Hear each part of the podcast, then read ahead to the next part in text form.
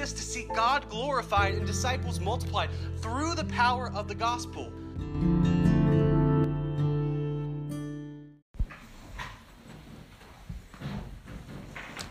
Last words say a lot about the person who said them. For instance, Leonardo da Vinci's last words were, I have offended God and mankind because my work did not reach the quality it should have. A little humble, much. Marie Antoinette, on her way to the guillotine, stepped on her executioner's foot, and her last words were, Pardon me, sir. Murderer James W. Rogers was put in front of a firing squad and asked if he had a last request, and he replied, Bring me a bulletproof vest. Convicted murderer Thomas J. Grasso used his last words to complain about his last meal. He said, I did not get my spaghettios. I got spaghetti. I want the press to know this. And my personal favorite last words are from Henrik Ibsen. When someone told Henrik Ibsen, You seem to be feeling much better today, he replied, On the contrary. And then he died. well, in John 16 today, we're going to finish this famous upper room discourse. It started in John chapter 13, and this is the ninth and final sermon on the upper room discourse. And here we find Jesus' last words of his teaching to his disciples. He's going to the cross, and Jesus is relentlessly seeking to prepare his disciples for what it's going to be like when he's gone. But they also have, these words have much to say to us today while Christ is gone from the earth for us. Let me ask you are you tired and frustrated with God's plan for your life? Are you weighed down with worry by the trials that you're facing? Have you been told that to be a Christian is to have this peace that surpasses all understanding, but all you feel is despair like these disciples? Well, then let me tell you this sermon is for you. These final words of Jesus are for you. And maybe that's not you. Maybe life is going great right now. You don't have a care in the world, but let me tell you why you need John 16 because your time will come. You know what I mean when I say your time is is that there is a day of despair in our lives for all of us when when we're going to cry out like Job did and said, "Lord, I wish I was never born because of the pain that I'm feeling." But in John 16, uh, we have these sweet words of comfort that Jesus gives to his disciples right before he leaves them. And my prayer for us this morning is that when sorrows and tribulations come our way, we would be able to endure because of these words that Jesus said to the 11.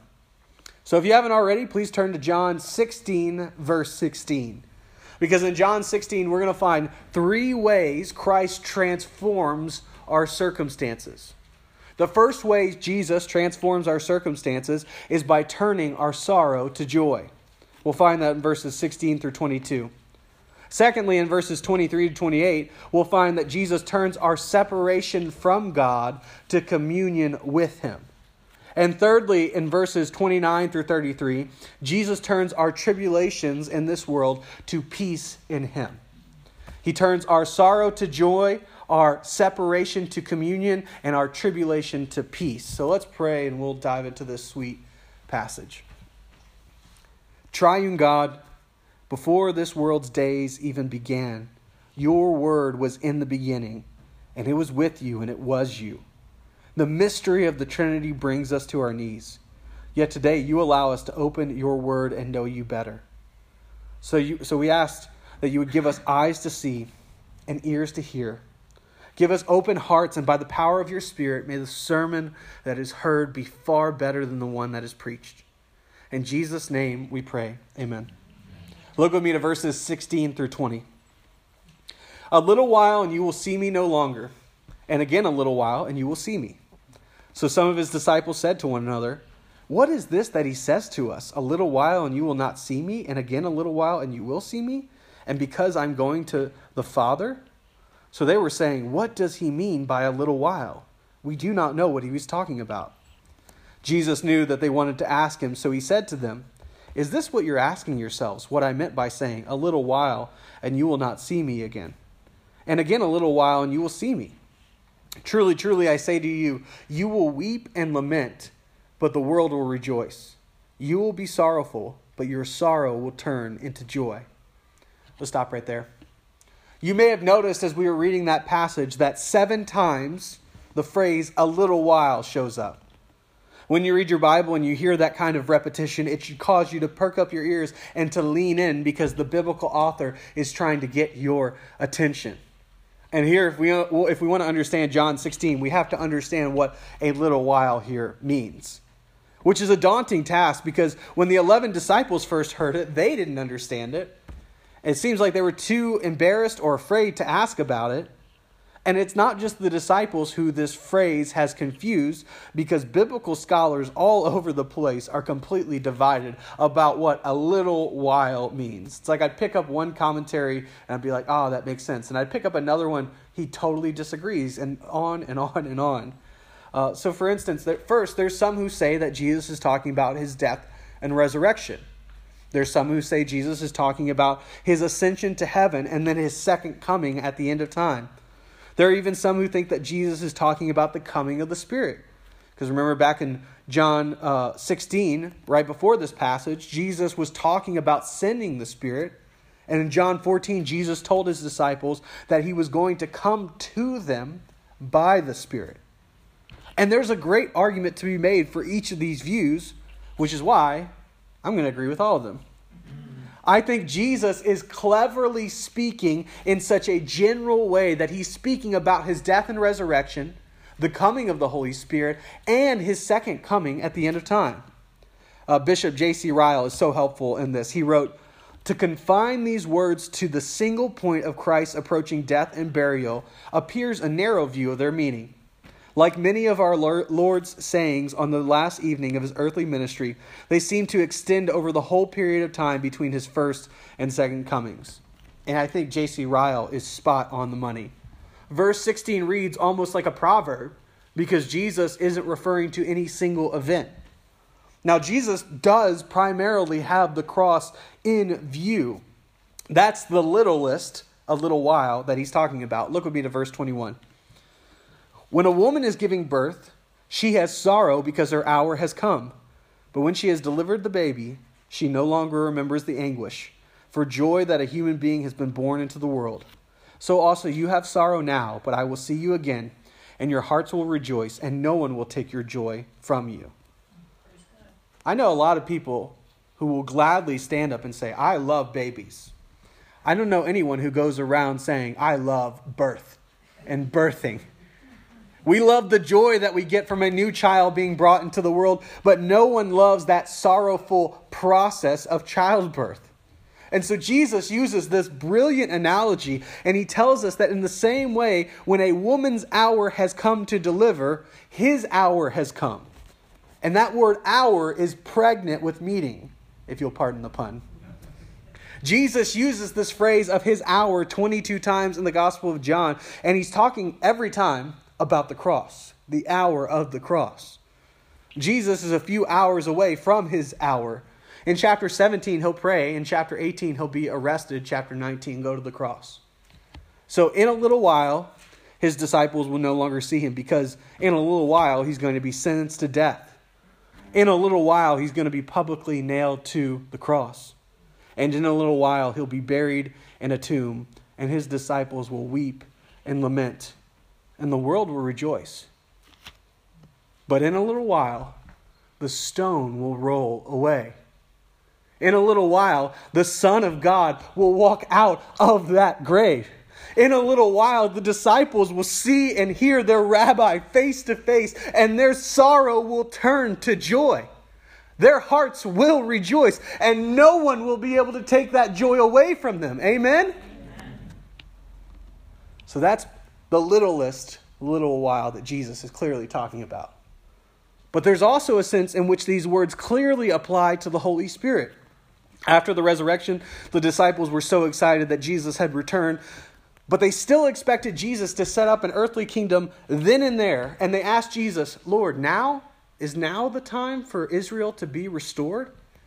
And then Jesus tells them it's not the time to make them princes and governors of an earthly kingdom but to be ambassadors of a heavenly kingdom. And then he ascends into heaven and he leaves them. But then, in a little while, Jesus sends the Holy Spirit to them, his presence in the Spirit to empower his apostles, fill them with joy and power, and to fill them with his own presence. So that's clearly, I think, a little while that Jesus is talking about. But then finally, in this triple meaning, little while, these words clearly have meaning for us today as we wait a little while for Christ to return visibly to us. Think about the Apostle John and why he wrote these words. None of the other gospel, gospel accounts record the words found in this passage. So, why did John choose to write them when the other gospel writers didn't? And I think it was probably because his gospel was written much later than the other gospels, and we know that it was. And at this time, the church was facing enormous persecution from the world. When John wrote this gospel, James had already been thrown off of the Temple Mount and beaten to death. Peter had already been crucified. Paul had already been beheaded. John was most likely writing this on in exile on the island of Patmos. He was surrounded by Christians who probably felt defeated and worried and sorrowful. And so he writes this gospel account and he includes the upper room discourse. And these comforting words are spoken even to us in our sorrows to let us know that our sorrows are not forever.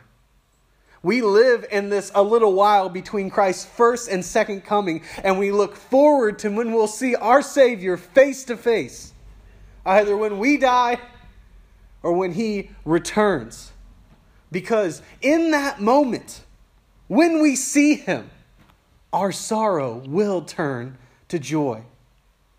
And that's the first way Jesus transforms our circumstances by turning our sorrow to joy. But the second way is this Jesus turns our separation from God to communion with God. Look with me to verses 23, uh, just 23 for now. In that day, you will ask nothing of me. Truly, truly, I say to you, whatever you ask of the Father in my name, he will give it to you. In this in these verses, we're told for the third time as Christians that we're to pray in Jesus' name.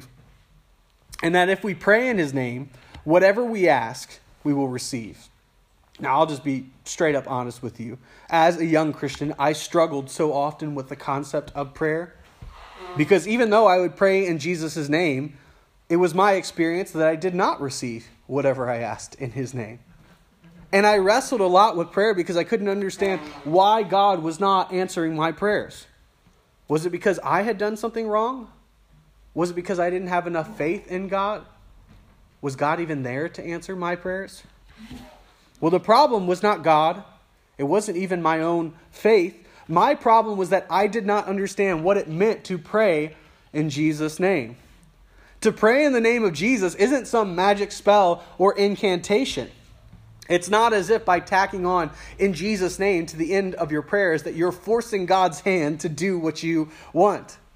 No, to pray in Jesus' name is to pray acknowledging Jesus as the one true mediator between God and man. You see, all of us, because we have all sinned, have become alienated from God. We become separated from God. That's why when Adam and Eve sinned, they had to leave the Garden of Eden because God is so holy that he cannot even be in the presence of a single sin. And our sin has cast us out from the presence of God so much so that God will not hear our prayers. We have no relationship with him, and we could never enter into his holy presence without being utterly destroyed. We have no idea how sinful we really are and how holy God really is. That's why hell is pictured as being eternally separated from the good grace of God. And if you're not a Christian this morning, your biggest problem is not that God doesn't hear your prayers but rather that one day God will judge you for your sins and you'll be eternally separated from his goodness and grace forever in hell. And what you need more than anything else in this life is for someone to intervene. Someone to come between you and God and to mediate on your behalf, or you have no hope. But the good news is, Jesus came to be that mediator. Jesus always enjoyed perfect communion and communication with God the Father because he never sinned. But then he went to the cross on our behalf and was judged in our place. And that's why on the cross, Jesus cries out, My God, my God, why have you forsaken me? Because he was forsaken for us. He took the wrath and the judgment we deserved. But after a little while, he rose from the grave, defeating sin, hell, and death itself. And now, anyone who humbles themselves and goes to God in the name of Jesus can have their sins washed away. No longer will you be alienated from God and far from God, but you can now have a relationship with the Father and speak to Him in prayer on the basis of the name of Jesus of Nazareth.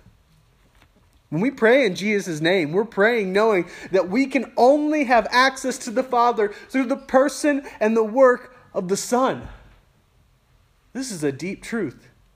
So deep, in fact, that apparently the 11 disciples did not understand it until after the cross. Read on with me, verses 24, 28. 24 to 28. Until now, you have asked nothing in my name. Ask, and you will receive, that your joy may be full. I have said these things to you in figures of speech. The hour is coming when I will no longer speak to you in figures of speech, but will tell you plainly about the Father. In that day you will ask in my name, and I do not say to you that I will ask the Father on your behalf. For the Father himself loves you, because you have loved me and have believed that I came from God. I came from the Father, and I have come into the world, and now I am leaving the world and going to the Father. So far, it seems like the disciples knew Jesus to be their rabbi, the Messiah, the Son of Man, the Son of God. But apparently, they did not yet understand his role as the one mediator between God and man. They had not yet received that forgiveness of sin they needed so badly from Jesus. And if you understand, then you'll probably uh, then you'll understand that verse 23 is not talking about asking for health and wealth and prosperity. Verse 23 isn't saying that Jesus' name is the magic lamb lamp which we must um, which we must rub to unlock God as our cosmic genie. No, verse 23 is primarily in its context about receiving reconciliation, about receiving forgiveness. Though we were once far off, though we were separated from God because of our sin, once we asked in the name and the power and the blood and the sacrifice of Christ, we were forgiven. We were reconciled to God. And this is why Jesus said, No one comes to the Father except by me because salvation is found in no other name than the name of Jesus. And now we have this relationship with God the Father where we can go to Him in prayer and enjoy His presence. Did you catch that in verse 24? Ask and you will receive so that your joy may be complete. You know why heaven is so great?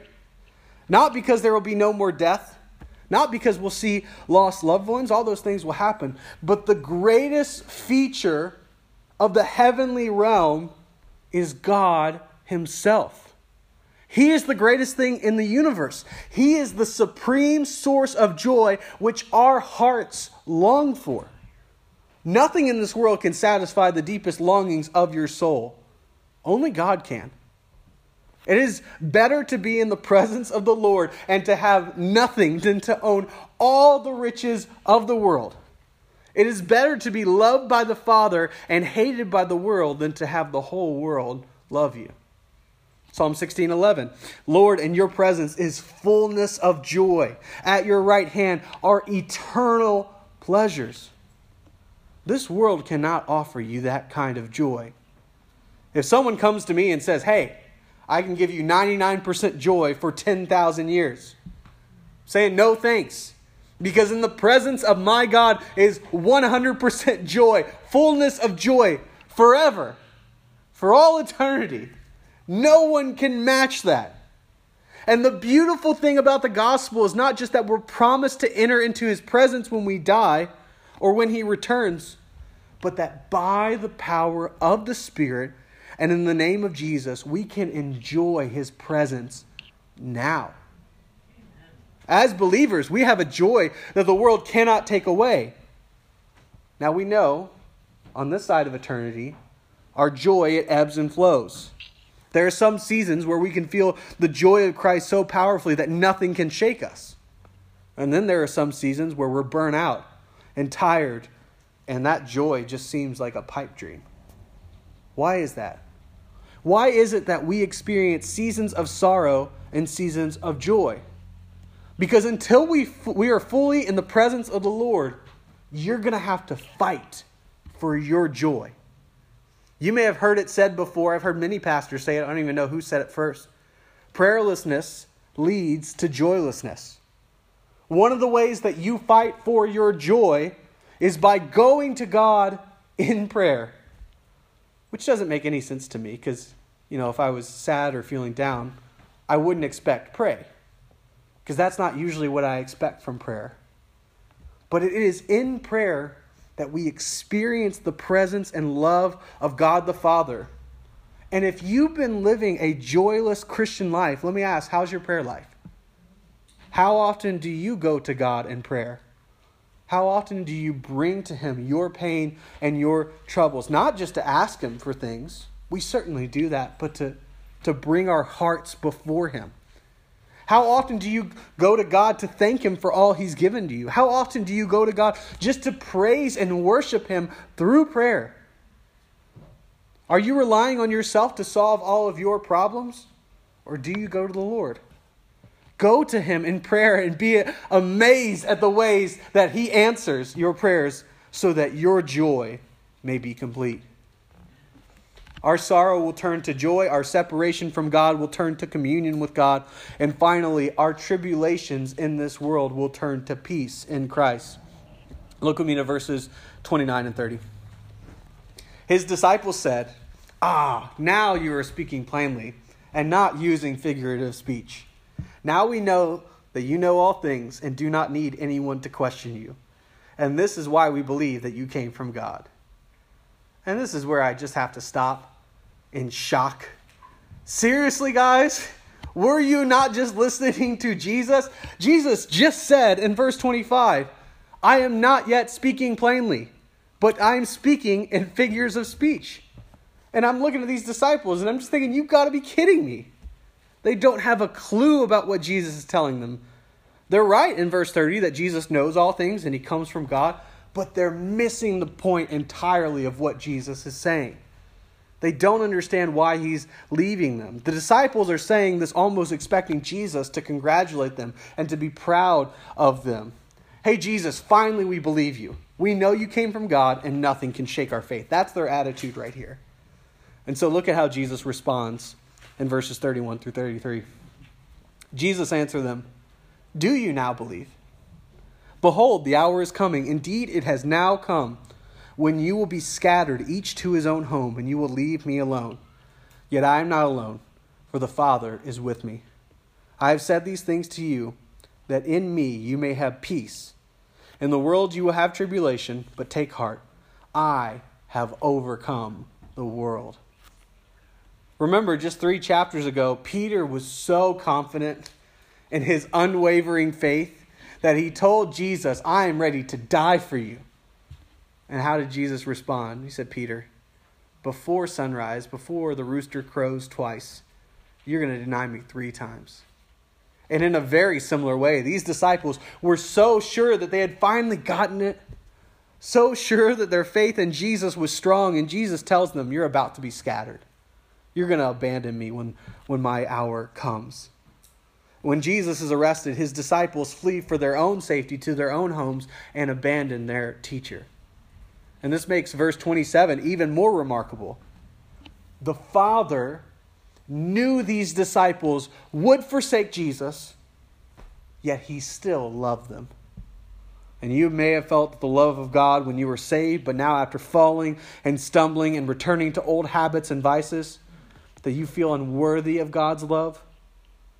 And in a way, you are. But the good news is that the love of God is not dependent on how well we hold on to Him, but on how well He holds on to us.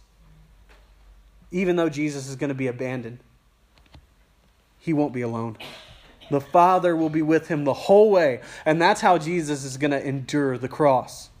Because it's better to be loved by the Father and hated by the world than to have the whole world by your side.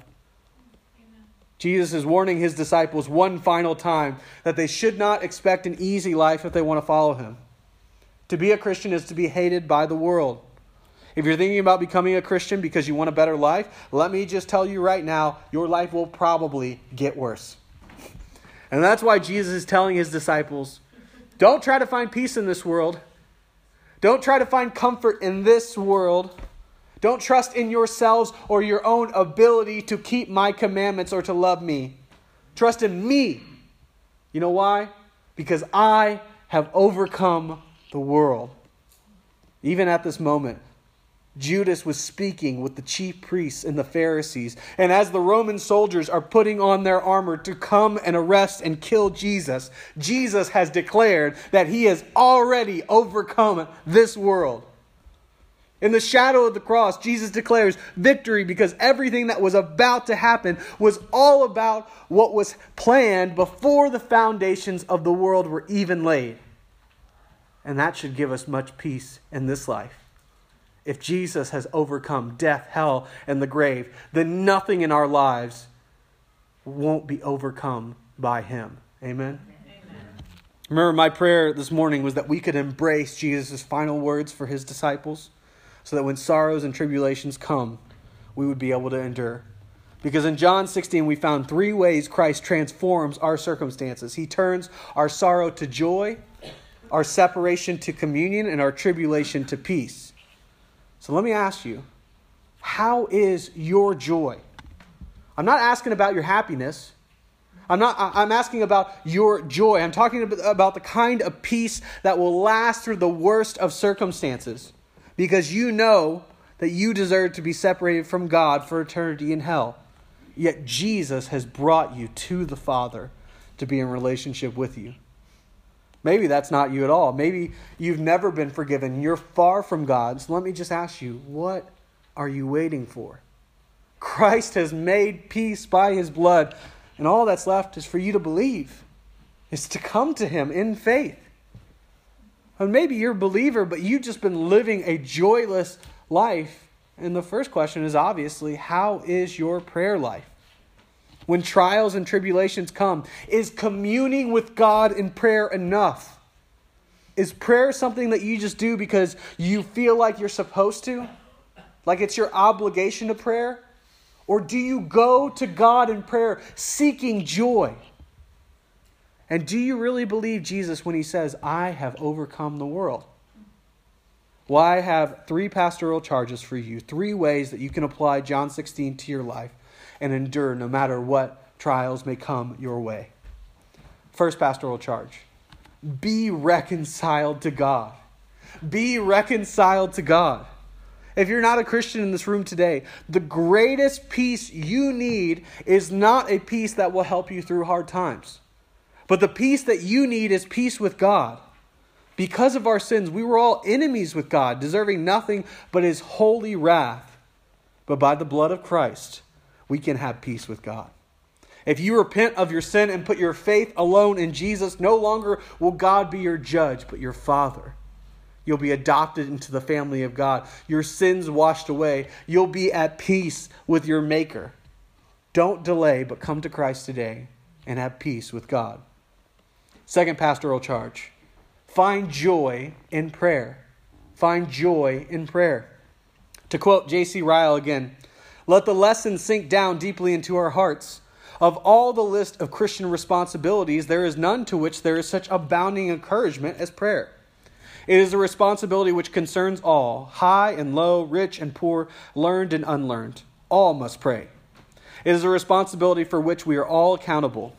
All cannot read, or hear, or sing, but all who have the spirit of adoption can pray. Above all, it is a responsibility in which everything depends on the heart and motives within. Our words may be feeble and ill chosen, and our language broken and ungrammatical and unworthy to be written down. But if the heart be right, it matters not. He that sits in heaven can spell out the meaning of every petition sit up in the name of Jesus and can make the asker know and feel that he receives it. End quote. If you're not sure what to pray for, I've got some awesome places that you should start if prayer is not a regular part of your life. First off, take the book of Psalms.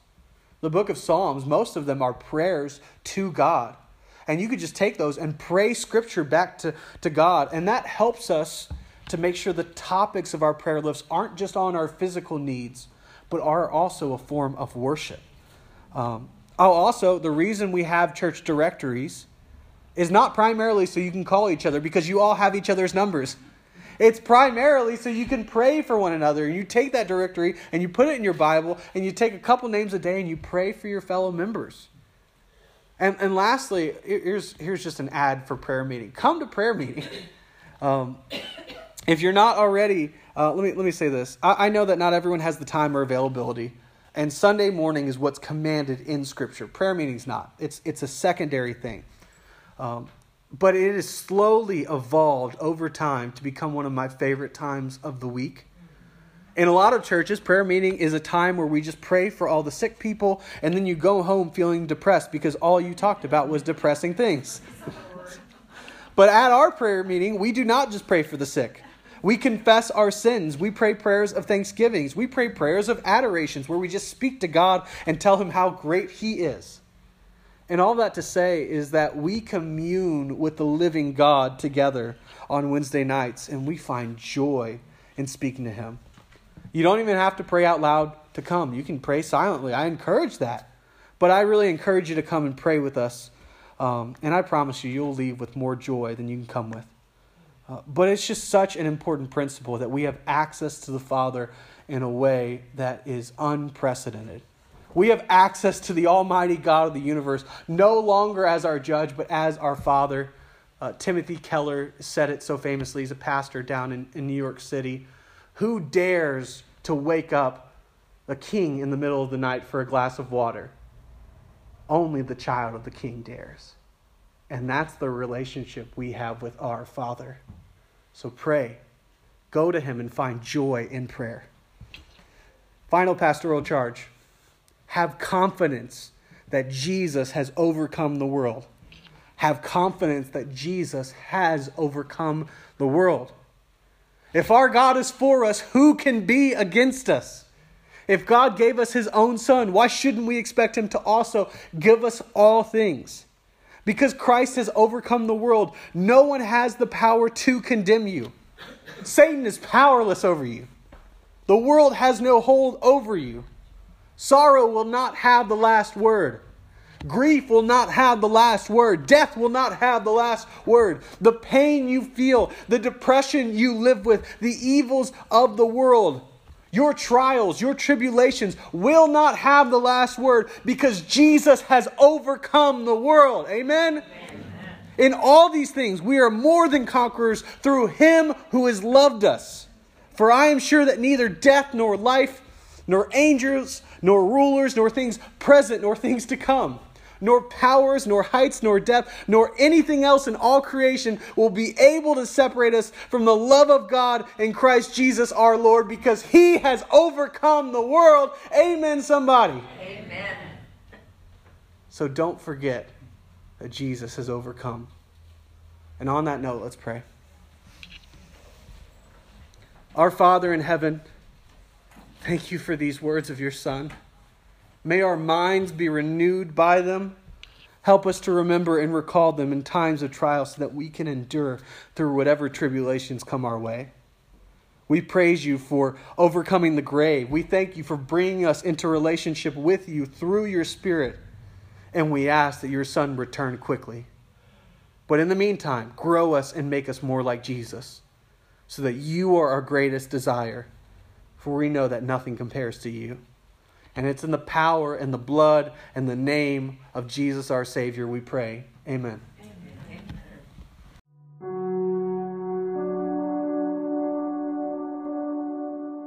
Hi, Taylor Callan, pastor of Horicon Baptist Church. Thank you so much for listening to this sermon. I pray that you are more encouraged and love Jesus and the gospel more after hearing the sermon than when you first sat down to listen to it.